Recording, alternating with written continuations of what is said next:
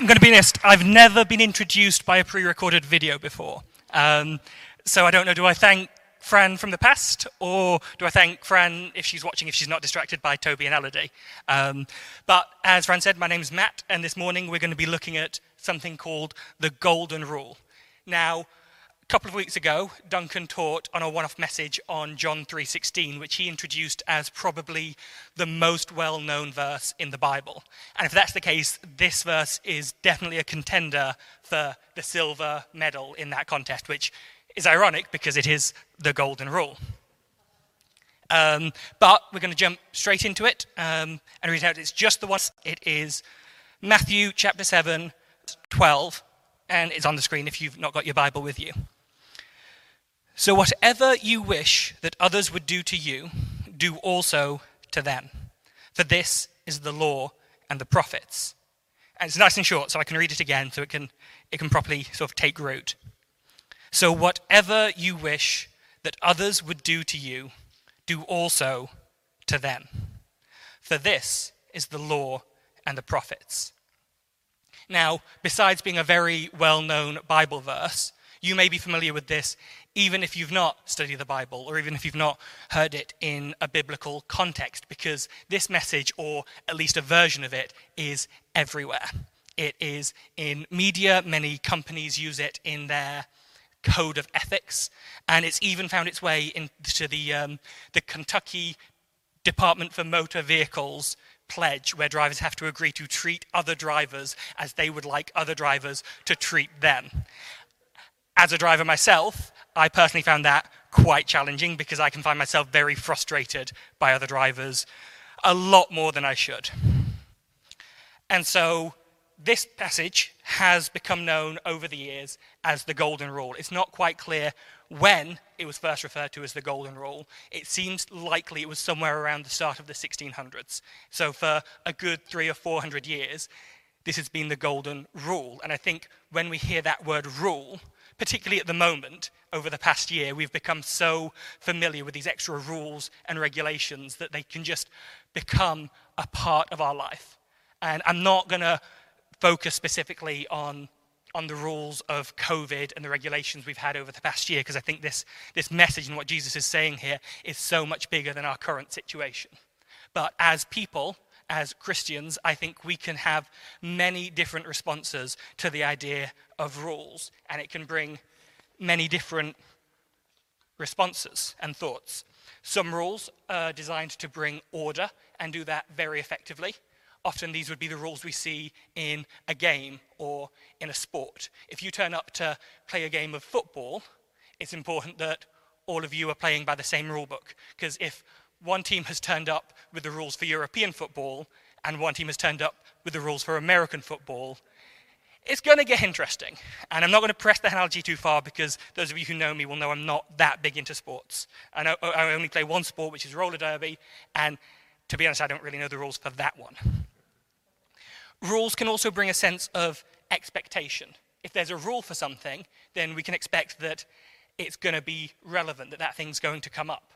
I remember when I was young and I was learning about the rules around fire safety, and I learned the simple phrase stop, drop, and roll.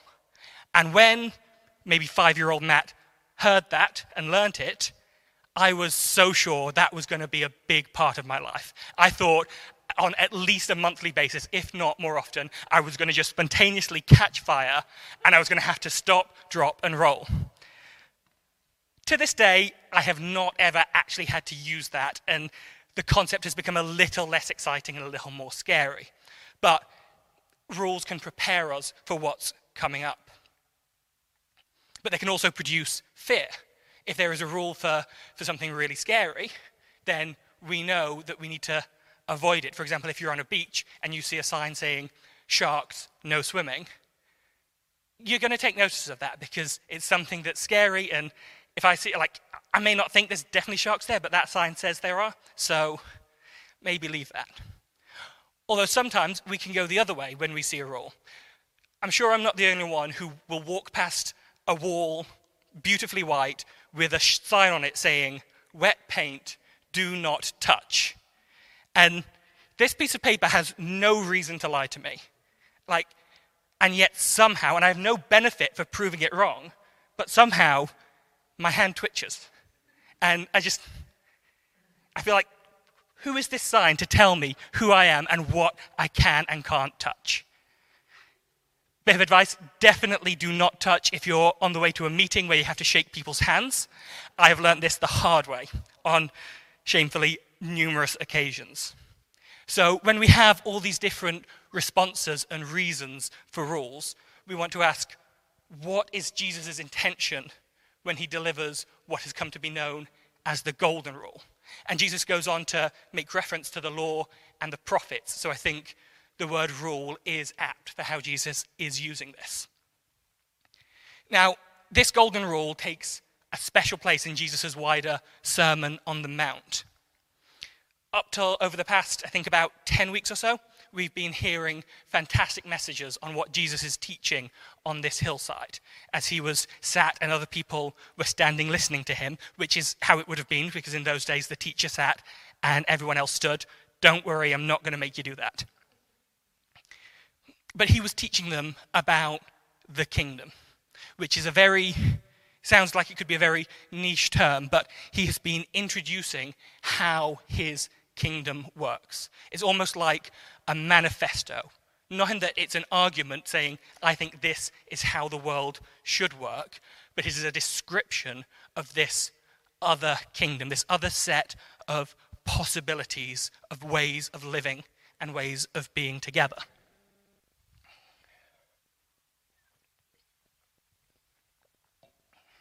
And as he sets this up, he is inviting people in. He's saying, This is what my kingdom looks like. And in the verses after this, he goes to, to say some fairly challenging things and some closing remarks, which Duncan will, will speak on next week. But there's almost this unspoken question as he delivers this golden rule, which is this is this is the kingdom. This is where I'm inviting you to be. Are you in? Are you coming with me?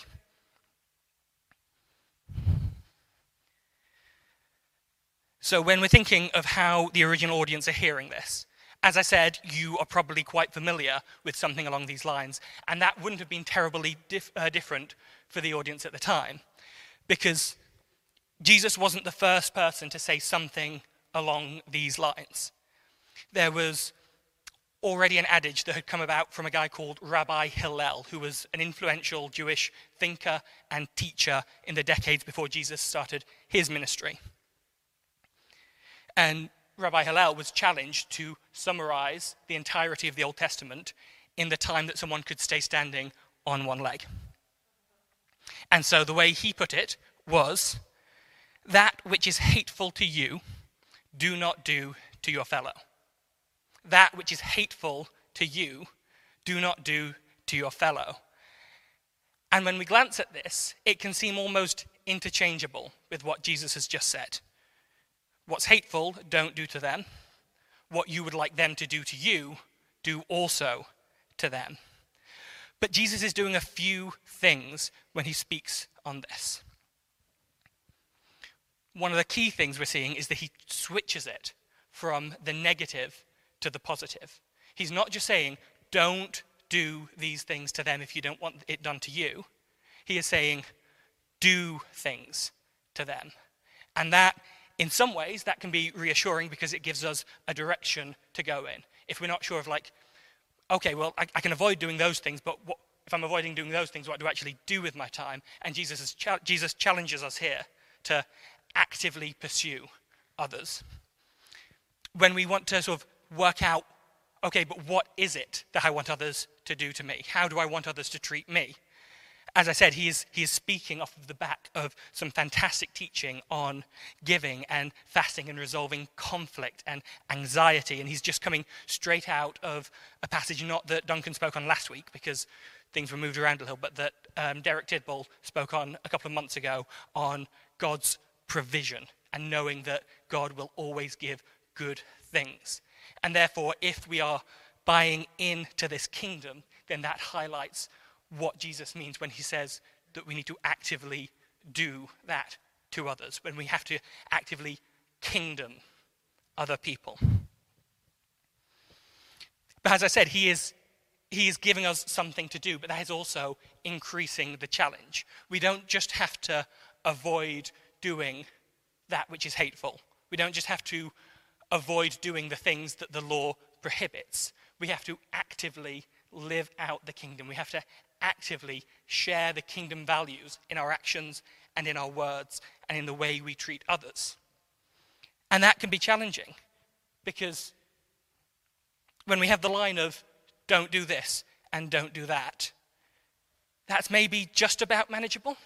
The, the, religious teachers and some of the people in the highest positions of authority within Jewish culture, they could probably manage most of that. Pretty much, pretty much all of the law, they would have actively refrained from breaking. But we know from all Jesus' interactions with the Pharisees that he was not a big fan. And this is the part of the message that they were missing that they were avoiding the negatives, but they weren't living out the love of God. In Leviticus, we hear that we are called to love our neighbor as ourself. Again, this ties very closely into what Jesus is saying.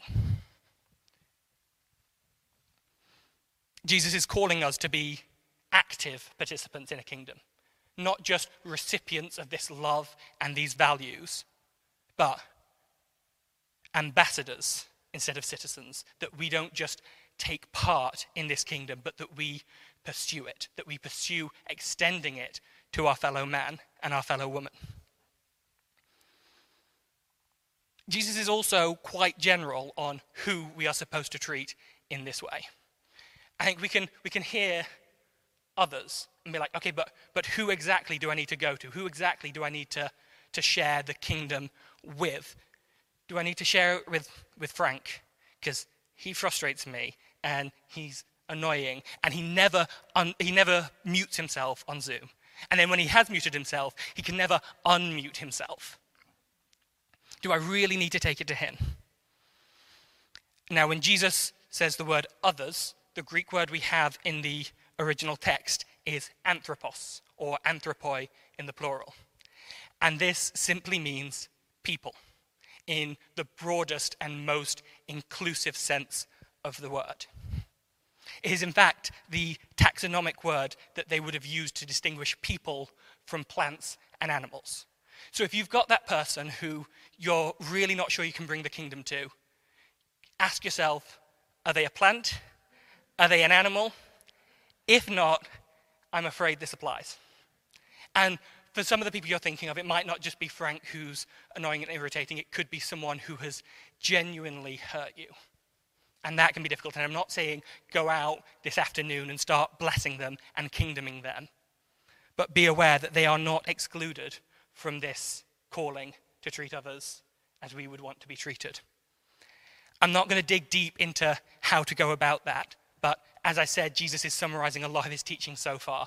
And a couple of months ago, Robin taught really well when Jesus told us to love our enemies. So this, if this is something you're struggling to do, go back and listen to that message. Not right now, but maybe over the coming days. Or if I'm boring you, by all means, do it right now. One of the ways we're often taught this t- rule as children, and certainly what I think is the first time I came across it, is the idea of a social contract. I grew up with an older brother and an older sister. I was the youngest of three, which meant I was the annoying one. And it's very different, difficult to write rules against being annoying because it's not a specific thing. And I was always brilliant at, at circumnavigating the rules. So I'd have the rule of you, you can't go in your brother's room. I'm like, okay, I can't go in, in, in his room, but his room starts here. So I, I can just stand right here and then I'm technically not breaking the rules. And then I'd be winding him up, and then he'd hit me, and then we'd both be in trouble. And I'd be confused because I didn't break the rules, he did. And so we were often taught of, well, if you don't do that to him, then he won't do that to you. Or if you are kind to him, then he will be kind to you. And it becomes this social contract of reciprocity, of treating others so that they treat us in the same way, or treating others as long as they treat us in the same way. Because as soon as either me or my brother had broken one of the rules, the other took that as carte blanche of, well, he started it. He's done this to me, so I, can, I, I don't have to follow this rule anymore, so I can do this to him.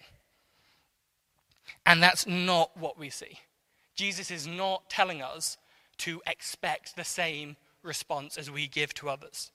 In fact, Jesus' words a couple of chapters earlier said, Blessed are those who are persecuted for righteousness' sake, for theirs is the kingdom of heaven. And through that, Jesus is saying that if we partake in these acts of kindness, if we partake in expanding, expanding the kingdom, then we can't necessarily expect to have that returned to us. In fact, we can almost certainly expect, in some instances, the opposite. However, when we do get that, the result, based on what Jesus said, seems to be more kingdom. Blessed are those who are persecuted, for theirs is the kingdom of heaven. And as challenging as it may be, when we are called to continue kingdoming people in the face of persecution, that's what Jesus loves to see. And that brings more and more of the kingdom into the world around us. The disciples, too, saw this in the years and the decades after Jesus' death, death and resurrection. They were building the early church. They were actively living out this kingdom, and they were, and they were doing it fantastically. But so much of the response we see to them is persecution, exile, even execution. So, if we are being persecuted for treating others with love and in the way that Jesus wants us to, we are in very good company. Jesus then goes on to say that this is the law and the prophets. Or your trans- translation may say this sums up the law and the prophets. And as I said, this, this verse is already summarizing a lot of the teaching so far on Jesus' kingdom. And by saying this is the law and the prophets, Jesus is extending that summary. It's not just summarizing the Sermon on the Mount, but it is summarizing the entirety of the law and the Old Testament. And some of the people listening to that might be thinking, fantastic. We've, we've got all this scripture that's been so hard to learn and so hard to read and keep track of what says what. And now we've just got this one simple command that we need to follow. But then they might remember what Jesus said a couple of chapters ago. Of course, they wouldn't have been thinking in chapters, um, but they'd have remembered that Jesus said that he came not to abolish the law, but to fulfill it. And so Jesus has been quite clear from the start of this message that he is not abolishing any of the law. And that may be worrying for the original audience, and it may be worrying for us because because the people of Israel had had such a rocky relationship with the law. All of the ways I described our response to, to rules and regulations and restrictions to our lives, they all applied to the people listening to Jesus here. They would all also struggled to, to keep track of what the law meant, what it was for, and they'd have been finding ways to, to work around and not have to follow it. And now they're like, but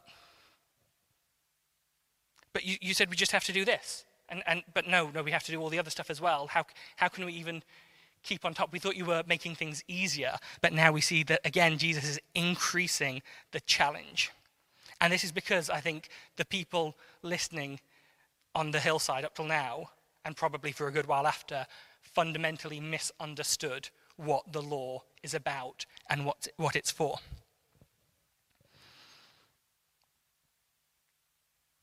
Jesus said earlier that he came not to abolish the law, but to fulfill it.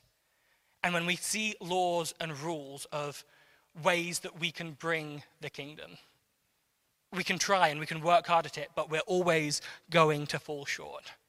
Because Jesus didn't come to teach us about the law and to add to the law so that we could fulfill it ourselves, so that Jesus could give us that just that little nudge we needed to be able to follow the law better. Jesus came to fulfill it for us because he knew full well that the people he was speaking to could not do that. In the negative, as I said, may be possible to avoid all of the law, to avoid all of the sin and the pitfalls that the law is speaking against, but in the positive, to, to actively pursue the kingdom in every action, in every word, in every breath throughout our lives, I think I'm safe to say that all of us would fall very short of that bar. But Jesus is the one person who never fell short of that bar. He, in his life on earth, demonstrated both the law and the kingdom throughout his life. He refrained from every sin that the law spoke against, and he actively loved and he actively introduced people to the kingdom through everything he said, through everything he did. And so he's calling us not to follow the law ourselves completely, but to join him in the life that did fulfill the law. And he, when he went to the cross and died for our sins, he took all of our shortcomings and he took all of our sins and our failures with him.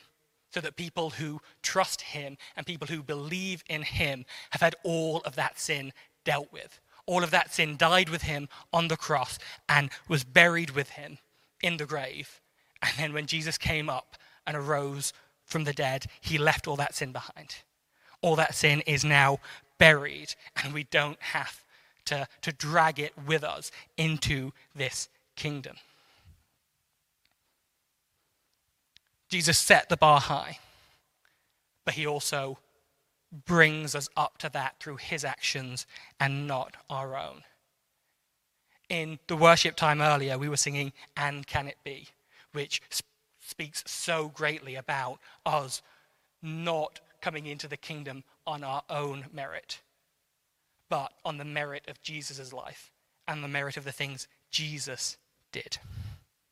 And it says, Bold I approach the eternal throne and claim this crown through Christ my own. We are coming into his kingdom, not as outsiders, not as refugees with baggage, but as sons and daughters of the one on the throne. The one on the throne has shared his position with us. When we read from Philippians earlier, we, we read that, that Jesus made himself a servant Jesus, despite having that authority, despite being the king of the kingdom he is teaching about, he made himself a servant to us. To, to bring us into his kingdom as co heirs with him. And the more we follow him, and the more we trust in him, the more we can bring this kingdom the more we will see it come to life through our actions and into the world around us. And we can't do that on our own. We can't even come close. But we have the most amazing example in Jesus. And the more we follow him, the more of the kingdom we'll see.